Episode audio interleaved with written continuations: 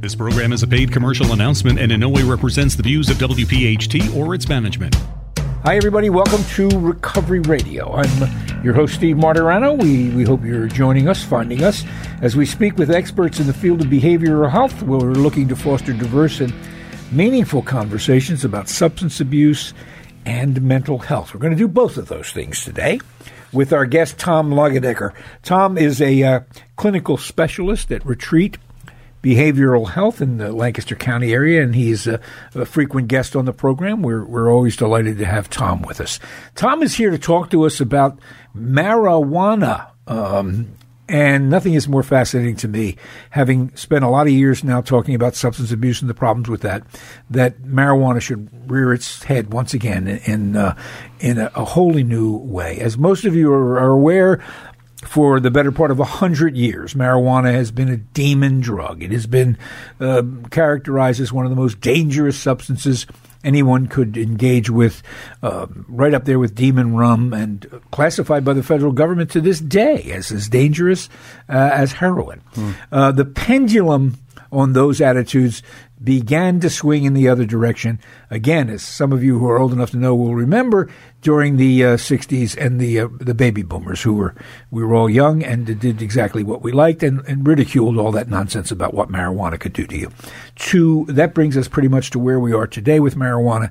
And as you know, once again from reading the news, the pendulum is swinging far in the other direction for lots of good reasons. We're here to talk about those reasons as well, but also take a look at maybe some of the unintended consequences of this rush to legalize marijuana, which is now fully legal in 11 states and medically legal in 33 states. Those numbers are almost certainly going to go up. Tom uh, Longenecker is in the trenches dealing with people who have run headlong into this changing perception uh, about marijuana and its use, and we welcome Tom to the program. I get most of that right? Thank you, Steve. It's always good to be with you, and I appreciate the opportunity. It's it, we're kind of at a place now where it's really hard to have sane conversations about marijuana because it's neither the panacea that some people think, nor is it fully benign as some other people think. So it's difficult to really really have a really solid kind of sane conversation about this. So I thank you for the opportunity. Yeah, it's it's been long overdue. And when I talk to some uh, people about, you know, I think it's time to start talking about marijuana again. Uh, the more thoughtful ones went, "That's a good idea. Just don't start the hysteria again about how mm-hmm. it's." And I went, "No, no, no. But we can't act like this thing is not consequential." And and that's what we're here today to to, to talk about. Uh, marijuana is a great example of what happens when an argument gets gets too out of ra- whack with the facts on the ground. Mm-hmm. And as I said, marijuana was always considered potentially horrible and dangerous. Now it's for many people considered to be a panacea for everything. The truth always lies in the middle there. And it's one of those for some reason people have very strong attachments to a position at at extremes well, with this one. Yes, indeed. And it's you know, it's the centerpiece of a major uh, candidate for the presidency. I mean, he, you know, he uh, Bernie Sanders is you know 100, 100 days after he gets into office, he's legalizing everything. So it, we got to talk about this. It's impacting uh, a lot of people. Some of them can handle it, some cannot. So we're here to talk about the facts as we know them with regard to marijuana today. Uh, so, t- Tom, um, first of all, what are we what are we talking about when we talk about marijuana today? Well, what we're seeing is, uh, particularly as legalization has occurred across the state, nation, um, we're seeing more people, more people, and particularly older generations gravitating to active cannabis use, ongoing and often daily use. So that's one of the things that we're seeing really just in the you know most recent years. Um, it's you know as it loses stigma, as it's much more of a public uh, product, uh, it's much more available. Obviously, uh, more and more people gravitate to it who might not have or might not have done so as openly and perhaps as often as as in the past. Yeah, well, there was always uh, surrounding marijuana those people who were cu- very, very curious about it, but uh, reluctant to do it because it was illegal and you had to do it in secret. And well, now you don't have to. So it stands to reason there is going to be a spike mm-hmm. in those people who didn't. Same with gambling. They legalized gambling. There were people who were never going to gamble, not because they didn't want to gamble, mm-hmm. but because it was illegal. Once and, it's not illegal, you'll gamble. Right. And, and the access simply is, is right. It's there. Yeah. But and then we he- hear a lot about the potency of this marijuana, mm-hmm. which I've always felt to be um, an interesting um, fact to throw out there. A, I believe it to be absolutely true. But B, I wonder what the effect of that notion is because I know people who go, it's 100 times more powerful than what I did in college. Give me some of that. because that's sort of the nature of a you know someone who likes marijuana. They want to get as high as they can. What are we talking about potency wise? Well, I think back in the 70s or so, uh, THC concentration was uh, three to six, maybe seven percent or so. Now we're seeing it 15 to 18 percent. Um, I'm not really always very clear in terms of all the, the vagaries about that. But you also have you know all kinds of boutique, particularly like Colorado in the states where if it's legalized, there's boutique shops and boutique, very very um, stylized and very very kind of specific kind of strains that have been developed used for different things. Used for different things, or at least or at least posited that way for different effects. Um, so, um, so yeah, you just kind of have this whole artisan right. Uh, but, but, but it is safe to say that overall, generally speaking, this is not your father's or your grandfather's marijuana. Correct. This is stronger stuff. Nor is this something that would have been available across the world in across the realms of history where we where we see incidences of, of cannabis or marijuana use. Yeah, this is this is something very new. So, um, what are we seeing as a, as a, as a result of the increased use of this in terms of uh, negative psychological or emotional okay. factors? Well, let me just uh, back this up a little. I've always said that it's virtually impossible to overdose on pot. Um, we have specific THC receptors. There's only so many of them. They can only be so saturated. Um, but we are seeing reports of particularly children coming into ERs um, who seem to be now that might we're working with an immature neurological system at that child, time with the child as well, but they're eating candies or other kinds of things that are, are um, part of the boutique. Mm-hmm. You know. uh, so one of the things we are seeing is um, uh, cannabis-driven delusion or psychosis. Um, so we will see patients come in um, from a range of simply being very detached from reality to hearing voices to full blown catatonia, where they're really uh, simply not responding to the world around them, and the world within them is is what they're responding to, and that's going to look an awful lot like various forms of schizophrenia, mm-hmm, mm-hmm. though it's not necessarily schizophrenia.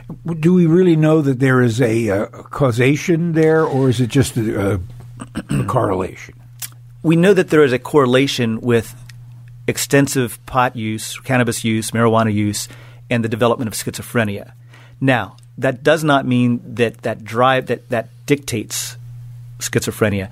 Most likely, if I have a history in my family, if I have a predisposition towards delusion or schizophrenia or mental health issues, most likely what we're seeing, and we always have to be careful about mm-hmm. making the causation, that that exacerbates it and uh, deals with bringing on the onset we do see a correlation between people who present with cannabis driven delusion and developing schizophrenia at a later point. So underlying factors have to be taken into consideration before so you blame marijuana. We need, we need to take into context. What we're seeing is somebody might possibly develop a cannabis driven delusion, and once they clean up and through time we see that dissipate away, we don't see those same kinds of responses. Another person who might have a family history uh, that that suggests that they might be predisposed to certain kinds of mental health, that might act very, very differently with that person. All right, so that's at the far end of the spectrum of, of uh, potential problems: psychosis, mm-hmm. schizophrenia, mm-hmm. and stuff like that. What, what is what is the more uh, what? Where are we in the middle of um, the the spectrum um, with regard to negative effects? Something okay. that might be more typical for someone okay. who smokes too much. Okay. Well, certainly there's uh, even though, ironically, even though while people often begin using because it mellows you out, okay, it lowers anxiety. One of the things we often see, though, is actually across time enhanced anxiety and enhanced depression. Um, there is a study from Swiss, uh, rather Sweden, because everybody in Sweden is conscripted into the military at age 18, and they do a very thorough physical exam, and so they get a baseline, and they've been able to track correlates again, not causation, but correlates but the amount of use of cannabis, marijuana throughout adolescence to the point of age 18, and they're able to track that in terms of seeing how that correlates and relates to mental health issues across life. Mm-hmm. And there they've seen very strong, very, very strong direct uh, relationships between spurring major depressive dis- disorder, generalized anxiety, also anything in, in the axis 2 around personality disorders and schizophrenia. What do we know about how important it is when someone begins using marijuana? Yeah, and again, one of the best longitudinal studies I'm aware of comes out of Australia. And what they were able to track there is then when people smoked, used uh, marijuana heavily through adolescence, and remembering that adolescence extends to really about age 25 or so, um, when the brain is very plastic, it's very moldable, it's very impressionable, that we've seen. Um, in, in that study, it suggested that we saw roughly about a 10 point IQ drop. That we saw 10 points. 10 points. And again, that, that has, has to be taken with a grain of salt because are we looking at a lower IQ To begin to with. begin with, which actually is something we do see. Yeah. Okay. Or is that a, a cause? Yeah. Um, Ne- nevertheless, do we see anything where mar- where uh, IQ scores increase? I'm not aware of any of those scores. Okay. But you can recognize simply if I'm an adolescent and I'm going to school and I'm toked up, I'm probably not learning in, in the same way No, as, as somebody as I might if I'm not. Well, you're a scientist, so you- you're hedging your bet. Yeah, exactly. I, am just a guy on the street, and I'm telling you, as I said to you before we went on, you're not learning algebra if you're high. You're, you're just not. not Yeah, unless you're a savant and you're looking to learn algebra, you're not going to learn it. Uh, so there's uh, issues with IQ. Some of the most significant issues are short-term memory loss and impulse control, and particularly the inability or difficulty in um, long-term gains versus immediate pleasure, immediate gratification, Any- so, and, and a, an ability to think about what do my acts do Cause and effect. cause and effect. So that kind of universal reasoning. What we've seen, however, from that study also is when people begin using cannabis, even heavily, after age 25, really, really post 30s, we don't see the same kind of cognitive delays and cognitive effects. Tom Longenecker is our guest. He is a, a clinical specialist at Retreat Behavioral Health. He is he is attached to their Synergy um, mental health program, which is a separate branch of beha- the uh, Retreat Behavioral Health program, and uh, he will explain, break that down for us a little bit in the next segment about the different tracks in the Synergy programs. Uh, the one we're talking about that deals with marijuana would be the Haven track. We'll find out all about that straight ahead, straight ahead. We're talking about marijuana on this edition of Recovery Radio. Don't go away. Welcome back to Recovery Radio. Steve Martorano with you. We are we're talking about marijuana. We got to start talking about it because it's a larger and larger conversation in our culture about the legalization of it and uh, the benefits and the drawbacks. Uh, we're we're just at the dawn of trying to get our heads around all these all these issues. Uh, Tom uh, Longenecker is with us. Tom's been on the program before. He's a clinical specialist at uh, Retreat, and uh, he's he's dealt with people who are uh, who are dealing with problems that may be associated with uh, marijuana use. You know, before we went to the break, Tom, you mentioned that, that, that among the areas that uh, younger smokers can uh, can suffer suffer some damage from, uh, some impairment from, is impulse control and uh, the ability to recognize that there's a relationship between things they do and the and the effects of them. I mean, these are two areas that young people are notoriously not good at to begin with. They're developing that capacity. So, are you suggesting marijuana erases that ability or slows it down? I think we have to be careful about saying exactly what it does because I think if we all look back to sometime when we were in our teens, 16, 17, 18, we think, wow, I can't believe I did something so crazy because we weren't thinking about the implications or how that might play out. So that's a natural part of adolescence. Perhaps we have to be really kind of careful about this. Perhaps what's happening is that that brain development, that maturation just doesn't happen. It somehow gets stuck.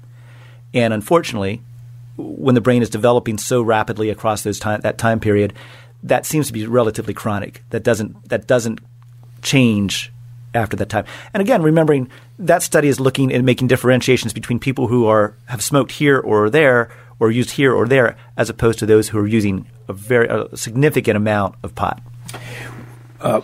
let's talk some of the, about some of the other things that uh, there is a negative connotation about. Some people uh, can smoke marijuana fairly regularly, and the cares of the world melt away. Uh, other people have a heightened sense of anxiety, and in the worst cases, paranoia. Uh, how common is that? You know, paranoia end of it, and you know, how do you treat someone uh, who's suffering that way? Well, I think one of the things we see is a lot of times when people experience paranoia, they tend to gravitate to something else through time, unless they've been smoking or unless they've been using a good bit for a while. The only way to really deal with that is is is uh, abstinence, because for whatever reason, people people respond differently to different substances. For whatever reason, this person, person A on the street, seems to be able to use pot, use cannabis, they kind of go about their lives, and it doesn't seem to take take a, a, drain. It doesn't seem to. For the other for other people, where they're experiencing extreme delusion or, or or extreme paranoia and increased anxiety, really the only way to deal with that stop doing it is to stop doing that, well, along know, with therapy, because there's now the that might have actually at one point helped to lower my anxiety. Now I need to learn new skills right. to deal with and navigate and swim through anxiety. Well, that's an interesting if you'll allow me, positive attribute of marijuana as opposed to other substances, where you might not have as much control over just don't do it. Marijuana does allow you at some point, you're right, if it causes anxiety and paranoia, you'll stop doing it. Was why that's not fun. Why would you do that? Mar- you have somewhat of a better chance of doing that than you would with some other substance. And yet, people who have tried, one of the things they'll recognize is I didn't want to use as much as I wanted, as I ended up using. I tried to stop and I couldn't. When I did, I was irritated. I was irritated, agitated. I had insomnia. Um, my moods were swinging. I experienced depression. Uh, and so, so it, yet at, that's the place where it starts to look like other substances again, where I've tried. I don't want to experience this. It's negative. It's not good. And I've tried to remedy it. I've tried to simply quit. And somehow I'm, I'm locked into this system, this I cycle. I can't do it.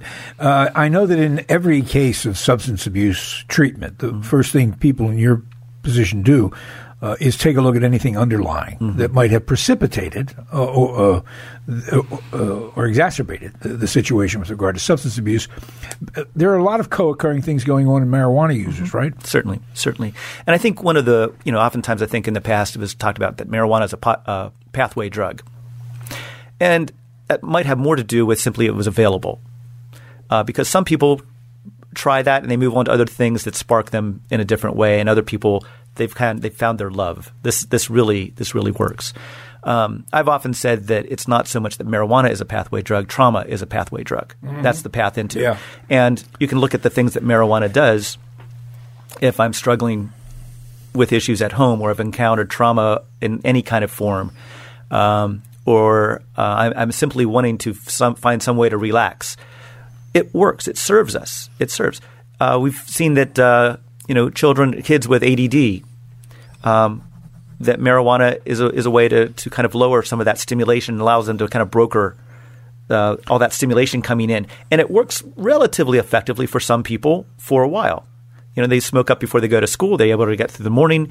They might smoke up over lunch, get through the afternoon. What age are we talking about? I would think mostly that's uh, junior high on. Seven, you know, 12, 13, 14, 15, 16, wow. 17, 18.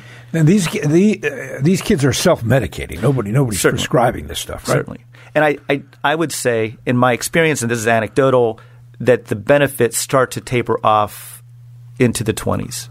Particularly uh, mean in terms of attention uh, disorders and sitting? I would I, I think and there might be other things that people are no longer in their parent's house, that there's there might be other features with that, but it seems that at that point it's not as beneficial. Mm-hmm. Oftentimes, mm-hmm. Do, uh, do, people typically mature out of this behavior? Um, in in terms of uh, what we see when there's lots of when there's significant cannabis use through adolescence, there are certain aspects of that which are chronic. Uh, doesn't mean that people can't mature uh, doesn't mean that they can't grow into relationships. One of the difficulties with prolonged marijuana use is that some people who are very functional, they're able to get through life, hold jobs, run companies. Um, there are sometimes, particularly on the other side of that, to recognize uh, there have been difficulties with relationships. There's an emotional stunting that occurs. One of the things that I've seen is uh, when uh, some patients have come in there's such a significant level of depression. Um, it's, it's, it's, double depression. That there's a, a, real basement level of depression. Mm-hmm. And as they are abstinent, as they are doing treatment, that depression lifts a little bit. So they're now at simply kind of a baseline level of depression. And at that point, and they don't have the marijuana anymore to dull we, that. We've taken away the coping mechanism. We've right. taken away what's been able to absolve them and solve things for them. At this point, now I have more energy and I'm able to look at my life differently and that depression is is in some ways more painful. But more, but easy, more easily treated, I would guess. Well, at that point, we've got energy now. So this is actually where I've been more concerned about suicidality, because if I come in and I'm at this deep, deep level of depression, I don't have the energy to to put that together. as my awareness gets higher and I'm still very depressed, that that's an area. It, you know, yes, of course, like any kind of depression, it's it's treatable, it's navigatable. I want to pick up on the suicidal thing. It demonstrates Tom, as an expert in the field, it demonstrates the trickiness with uh, dealing with this, and that why we think this is a conversation worth having as we rush lo- headlong into this. Let's legalize marijuana. Okay, let's let's also know what we're doing uh, when we do that. This is Recovery Radio. Stay with us. Welcome back to Recovery Radio. We're going to return to our discussion of marijuana just ahead. I want to remind you, though, that uh, Retreat Behavioral Health uh, is the underwriter of the program. They've been our partners and sponsors for many years now, and I am always grateful for that and want to remind you that they do this as an informational and educational guide. They're not here to tell you they're the only place in the world you can get help. I can tell you they're one of the best places. Um, I further can tell you that if you call them, you can get answers and sometimes in, in, situations of mental health crises or substance abuse issues, you don't know where to turn and you don't know who to trust. I'm telling you that I'll give you their phone number, Retreat Behavioral Health phone number, and uh, I hope you never use it. And so do they. They hope you mm-hmm. never need it either. But if you do, it can be the, a, a, very significant difference during a bad time. So here is the uh, phone number 24 hours a day for information 855 859 8818. That's Retreat Behavioral Health, 855 859 8810. From their uh, Synergy Mental Health Programs Division, Tom Longenecker joins us. He's a clinical specialist, joins us to talk about his work uh, treating people on a wide range of issues, but we brought him in here uh, to talk about marijuana because the truth is we're seeing we're seeing something of a spike in people having trouble coming into facilities like Retreat to uh, to to try to get a handle on their marijuana use. You mentioned suicide suicidality. Mm-hmm. Uh, tell us about that in the context of marijuana use. Well, again, um, marijuana is primarily a depressant with some hallucinogenic features. So it's when we talk about it being a depressant, it slows the brain down. It depresses the brain, and across time that can feed or accentuate ongoing depression itself. Uh, you know, this is going to be very contingent on other things going on in life too. Um, you know, so many people will talk about how they just become logged to their couch. It's difficult to continue on, and so what they're beca- what happens is they're becoming detached and distant from the things that really make their lives meaningful. Um, and at that point, it's it's not hard for those people to recognize this has become a problem for me. This is it's getting in the way of my relationships, my marriages. It gets in the way of my ability to perform at work. Um, sometimes those things develop later. But really, what we start to see early on is I am choosing to spend time smoking up or whatever I'm doing, and I become detached from the other things that really make my life meaningful. So I detach from going to the gym. I detach from cooking. I detach. You know, it's just something that's a creative. It's always a creative act. Uh, I might withdraw from any kind of religious or faith organization, or become less, or become more peripheral to it. So what happens is there's already a detaching and a distancing. And so I, again, I think it, we have to look at it as a whole. Uh, so there's the physiological depressing of the brain, slowing it down, but there's this other part where I'm becoming more gravitating towards and, and building my life orbiting around these things, and I'm moving away from these other things, which really made my life meaningful. Substance abuse in general is an isolating disease. It, it, it cuts you off from life. Is marijuana more or less isolating? I can, in some hmm. senses, I can see it being almost a little more um, isolating in that you're you're right. You can do it in your home. You can shut the lights off, pull the blinds down people drinking are going out sometimes. It's a, it's a good question, Steve, because I think in one level there's kind of a ritualistic communal part of that, which is we do this, we, we get together, it's a party, and um, and so there's fact, fashions factions of that which are it's very communal. It's very about connecting. Um, as it progresses, I think, and all, and this is true with any kind of um, compulsion, it tends to isolate, and um, and it, and anything else that intrudes is is, is kind of vying. There's kind of a jealousy that vie, it vies yeah, for. Yeah. would you characterize? I don't want to put words in your mouth. Would you characterize heavy marijuana use, problem marijuana use, as a compulsion or an addiction? Well, actually, I would I would always put addiction as a form of compulsion. Okay. I, I would look at compulsion as, despite whatever's going on, despite the negative things going on in my life, I continue to I, do this. I look in the mirror in the morning and say, I'm not going to do this, and I do this I'm I'm smart enough to figure this out. It doesn't it doesn't take rocket science to figure out this is not working in my life. Right. And yet, regardless, I'm compelled to do I'm it. compelled to do it. So I would put addiction as a subset of, of compulsion. Well, then I guess what I mean is with regard to a um, a heroin habit or Mm. even an alcohol habit, there is a physical component here to uh, certainly with regard to withdrawal. What what uh, what do we know about marijuana in that regard? Yeah, uh, that, there's been a lot of contested uh, ideas about this. There's certainly a physio- um, kind of a psychological dependency that develops. What we also have seen, though, is when people are either quitting on their own or abstaining on their own or through program, that we see the very similar kinds of traits of withdrawal agitation, irritability, depression, impulsiv- impul- impulsivity, um, being just emotionally reactive, insomnia, um, and actual craving. So we've so as and again, I think part of this is um, you know it might take the better part of a decade, maybe eight years, to develop uh, a mid to late stage level of alcohol dependency. Okay, but with with marijuana, we're probably seeing something really arcing more across 15 years or so. So there's a longer, and I don't want to say that as a blanket statement, but there is a longer curve before we're really seeing uh, pretty, Serious. pretty acute dependency. Yeah, yeah. So in that context, w- when we talk about dependency and withdrawal, um, w- there there's no detox involved in this, is there? The, or, No, we'll is- still, we, we can still use some um, some meds to to kind of lessen some of that, and particularly deal with the agitation and, and the irritability and the depression. What do we uh, what do we know definitively about how long Mm-hmm. marijuana stays in your body and affects it? Good question. Um, because unlike alcohol, which titrates out at a real steady state, your metab- your body metabolizes this. Everybody's a bit different, but it, it's very steady. It's very predictable. Nobody really has a great handle on being able to regu- uh, regulate or really predict how cannabis titrates out of your body because it hides in our lipids and our fat cells, and those that's a real greedy little bank. So, so that can remain there for times that, and it can be expressed in higher or lower levels apparently. Um, regardless. So that can perhaps maintain across a month. I mean, I've had people come in, they're solely looking to become clean so they can pass urine tests to get a job.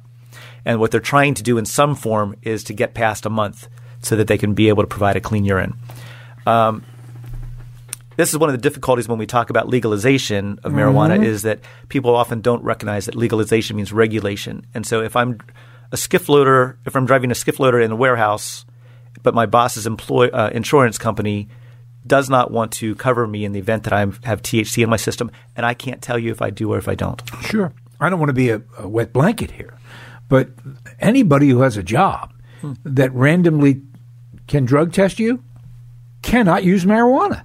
You just, you cannot use marijuana. You never know when the test is coming. So if you're driving a bus or you're flying an airplane or you just sorry, you got to find something else to do, right? I suspect that it's uh, like in all things, the legalization of, of marijuana is not uh, not quite the happy horizons that everybody that many people think it's going to look Well, like. it's not going to be a, a clear shot to the finish line. I mean, and that's part of the reason we want to talk about this because there, it has accelerated in a matter of a handful of years to, as we said at the beginning, the the demon weed to a panis not not a, not only just a harmless inebriant, but a but an actual panacea.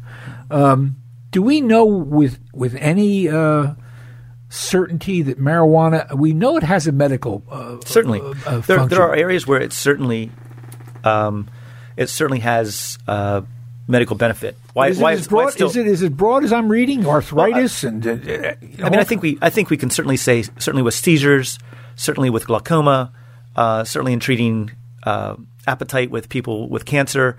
I'm sure there's some other areas. Uh, there might be some things with pain, though. Though truthfully, I've those studies are very contradictory at this point. also hard to, I guess, measure because pain is a subjective. thing. Exactly, exactly. But like so many things, there are certain areas where it it has a proven state. So why it, it's a Schedule One drug doesn't really add up because Right. it does have some benefit. Yeah. And you know we can go back and, and look at the ways that uh, marijuana was categorized, um, but it's most likely neither the panacea that some people hope it is, nor is it as benign as other people would Yes, like to think is. and I think part of the the uh, cheerleading o- over the beneficial aspects of marijuana is just in reaction to the, the to the negativity and outright lies Certainly. that we're told for over 75 years Certainly. in this country. Nevertheless, it's our job as uh, responsible people who, by the way, are raising children to understand what we're talking about here.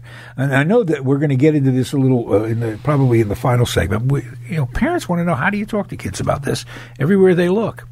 Uh, it seems to be uh, being heralded as a not only not a bad thing, but a uh, good thing. Let's take a moment here now. I know this is outside your your expertise, but uh, you have an opinion. The popular depiction of a marijuana user uh, for thirty or forty years now has been, you know, embodied in in Cheech and Chong, Jeff Spicoli from Fast Times. Um, the and then the Big Lebowski uh, uh, as well. Has that? That's not been good, has it? Well, I and I, I don't I don't think it's also changed. Oh no, you can't make a bad marijuana smoker apparently in a, in, a, in a popular depiction. Yeah, and, and so I think the, you know the issue is what to what degree does art reflect reality? It would be difficult to reflect the realities that some people who have gone through cannabis dependency and and the real utter states of loneliness and despair that that can Yeah. that can summon. It would be difficult to paint that picture. We don't have you know a leaving Las Vegas kind of story. Well, you know what's interesting though. Now that I think about this, the popular depiction in movies and, and television, um, in particular, about the marijuana smoker, is c- comedic, but never heroic or inspirational. So they're creating a character that they say is, let's face it, a goof. And here's why: he's always smoked up. and so not taken seriously. not taken seriously. He's always a clown. And that and that, and we often lose the message in that, uh, or the underlying message in that, because it's funny. You know, it's it's funny to see Cheech and Chong do stupid Certainly. things. Uh, you're right. You never see anybody in in, in uh, fighting for truth, justice uh, against the uh, forces of evil. Let's smoke a joint and then go fight the, fight somebody. So so there is a kind of uh, understanding of the kind of person who smokes too much marijuana. Not not smokes marijuana, smokes too, Too much. much. marijuana. Tom Longenecker is our guest. We're talking about marijuana here on Recovery Radio. We have uh, we have more with Tom straight ahead. Don't go away. Welcome back to Recovery Radio. Steve Martorano with you, uh, along with my guest, uh, Tom Longenecker. Tom is with uh, the uh, Synergy uh, mental health programs that are part of uh, Retreat Behavioral Health programs. He is a clinical specialist and frequent contributor to the program. He's a great resource. He's here talking uh, to us about marijuana, which uh, is uh, a, part, growing part of everybody's life and experience in this country. Uh, we're still in the schizophrenia, speaking of sort of the political schizophrenic uh, mood, and it hasn't helped anything. You've got states legalizing this and the federal government saying, yeah, well, it's still illegal. Um, that's not the kind of message you, you, you should be get, getting from your your uh, your government. In the in the final segment here, Tom, I want to I get around to what how do parents talk to kids about this anymore. But before we do that, uh, let, us talk about the um, one of the reasons it seems to me that marijuana has uh, this there's this headlong rush to legalize it is not so much the wild claims that are made by its proponents uh, or even the the opponents who demonized it for everything, but is that it's that the war on drugs fell disproportionately in the area of marijuana users, and it ruined uh, millions of lives. Certainly, I, I I don't have the statistic in front of me, but I'm a I believe that there are more people incarcerated uh, for marijuana possession than for violent crimes in the U.S. Well, that doesn't surprise me. And we all know that there is a hue and cry, justifiable, it would seem to me, about mass incarceration. Uh, you know, we have more people under lock and key in this country, I believe, than any Western uh, Oh, yes. democracy in the world.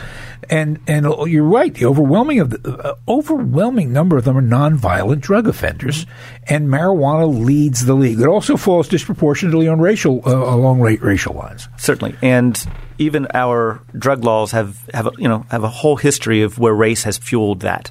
Marijuana marijuana was seen as the propriety of black blues uh, musicians going up and down the Delta and Latino workers in the Southwest, and so it was castigated around the, the around, around the references of race. And you can look at that also in terms of the huge disproportionate number of people arrested and dealing with criminal charges who are people of color as opposed to people who are white. So one can understand the difficulty in walking that line, where where you want to alleviate and perhaps even correct that miscarriage of justice, without celebrating another. Let's face it, another intoxicant brought into the society that can't just be thrown out there. There there are implications here that uh, we we, we uh, should consider before the law of unintended consequences bites us again on the butt. Are you are you worried that there's not enough attention being paid to that? Well, I think one of the issues we always have is legalization often gets in the way of responding and providing care. I'm, I'm, I'm sorry, the illegalization, the Right. the, the the you know on the black market, the the illegal illicit use, Yes. often gets in the way of people being able to receive services, or it's kept quiet, or it's uh, simply it, it, it's a barric- it's a barricade, it's a barrier to really addressing and having these kind of sound, sane conversations. Yeah. Should be we should we be worried that marijuana legalization leads to other sort of organic hallucinogens or intoxicants? There's a lot of them out there. I think you know we've already had a, a real kind of epidemic with spice and artificial kinds of cannabis. And the problem with those has always been we don't really ever know what's in them, and they are often sprayed with very toxic chemicals. Um, we tend to see roughly twenty year uh, spans of kind of a, a of an epidemic or a focus, and opioids have drawn all the highlight, and it's been detrimental and decimating. And again, that's actually one of those things that heroin use and, opi- and opioid use has been around for a while. When it really hit the white suburbs is when it became seen Yeah. as a crisis. Yes. So again, race raises its head there. You know, I suspect that we'll see um, a new a new arc, and that might be uh, crack and cocaine. But I also suspect that, particularly with legalization, we're just going to see an awful lot more of cannabis use. Both those people who are able to maintain it and manage it in some way, and those for whom it becomes a serious issue. Yeah, uh, and uh, and um, finally, uh, it's never easy to talk to your kids about drugs. Uh, certainly, never easy to talk to them about something that's as available as alcohol. I mean, you know, don't drink if you're driving. Don't. We've had those conversations. It often does no good. Now we had add to this conversation marijuana. So, w- can you give any guidance to people who want to have the conversation with their kids? I think it's always just important to be truthful. And that a lot of parents, I think, are hesitant to be truthful and tell the, their children about their own experience. Well, that's one of the. You know, it's one of the problems. Right, right. Whereas that, that actually simply builds credibility in terms of if this was something that I speak to you about, I would rather that you not use now, or you know, you can look at all the reports all about the the weight that occurs in adolescence. But I just think it's really important for parents to be truthful, be willing to talk about your own experience. That does uh, that does kind of make parents look at and evaluate their own experience and what they might be doing now as well. and be honest about it about the, the risks that you took no matter how much fun you thought you were having you you know now through hindsight that it was dangerous And one of the things we always look at is, eh, particularly when something's illegal, I'm actually weighing my freedom on this. So that has, that tells me an awful lot how important this this is. But I think one of the key sim- key issues there is simply to say, just to be very honest about it and to express your own whatever kind of concerns a parent might have. yeah yeah. Yeah well, baby boomers are in a, a unique position. Of course their children now are adults uh, but they can certainly transmit to them information about don't lie about this um, tell them exactly how much you did under what circumstances the people that didn't handle it well and uh, and maybe you'll get lucky Maybe you'll get lucky. Uh, uh, Tom uh, Longenecker, thanks so much. Uh, I know I dragged you in here from a busy day. Appreciate Thank you, that. Steve. It's always good to see you. Thank you, Pleasure Steve. to see you as well. Thank you all for joining us for Recovery Radio. It's brought to you by Retreat Behavioral Health. Don't forget, um, you want answers to questions. They're there, 855 859 8810. That's 855 859 8810. See you next time on Recovery Radio. Bye bye. This program is a paid commercial announcement and in no way represents the views of WPHT or its management.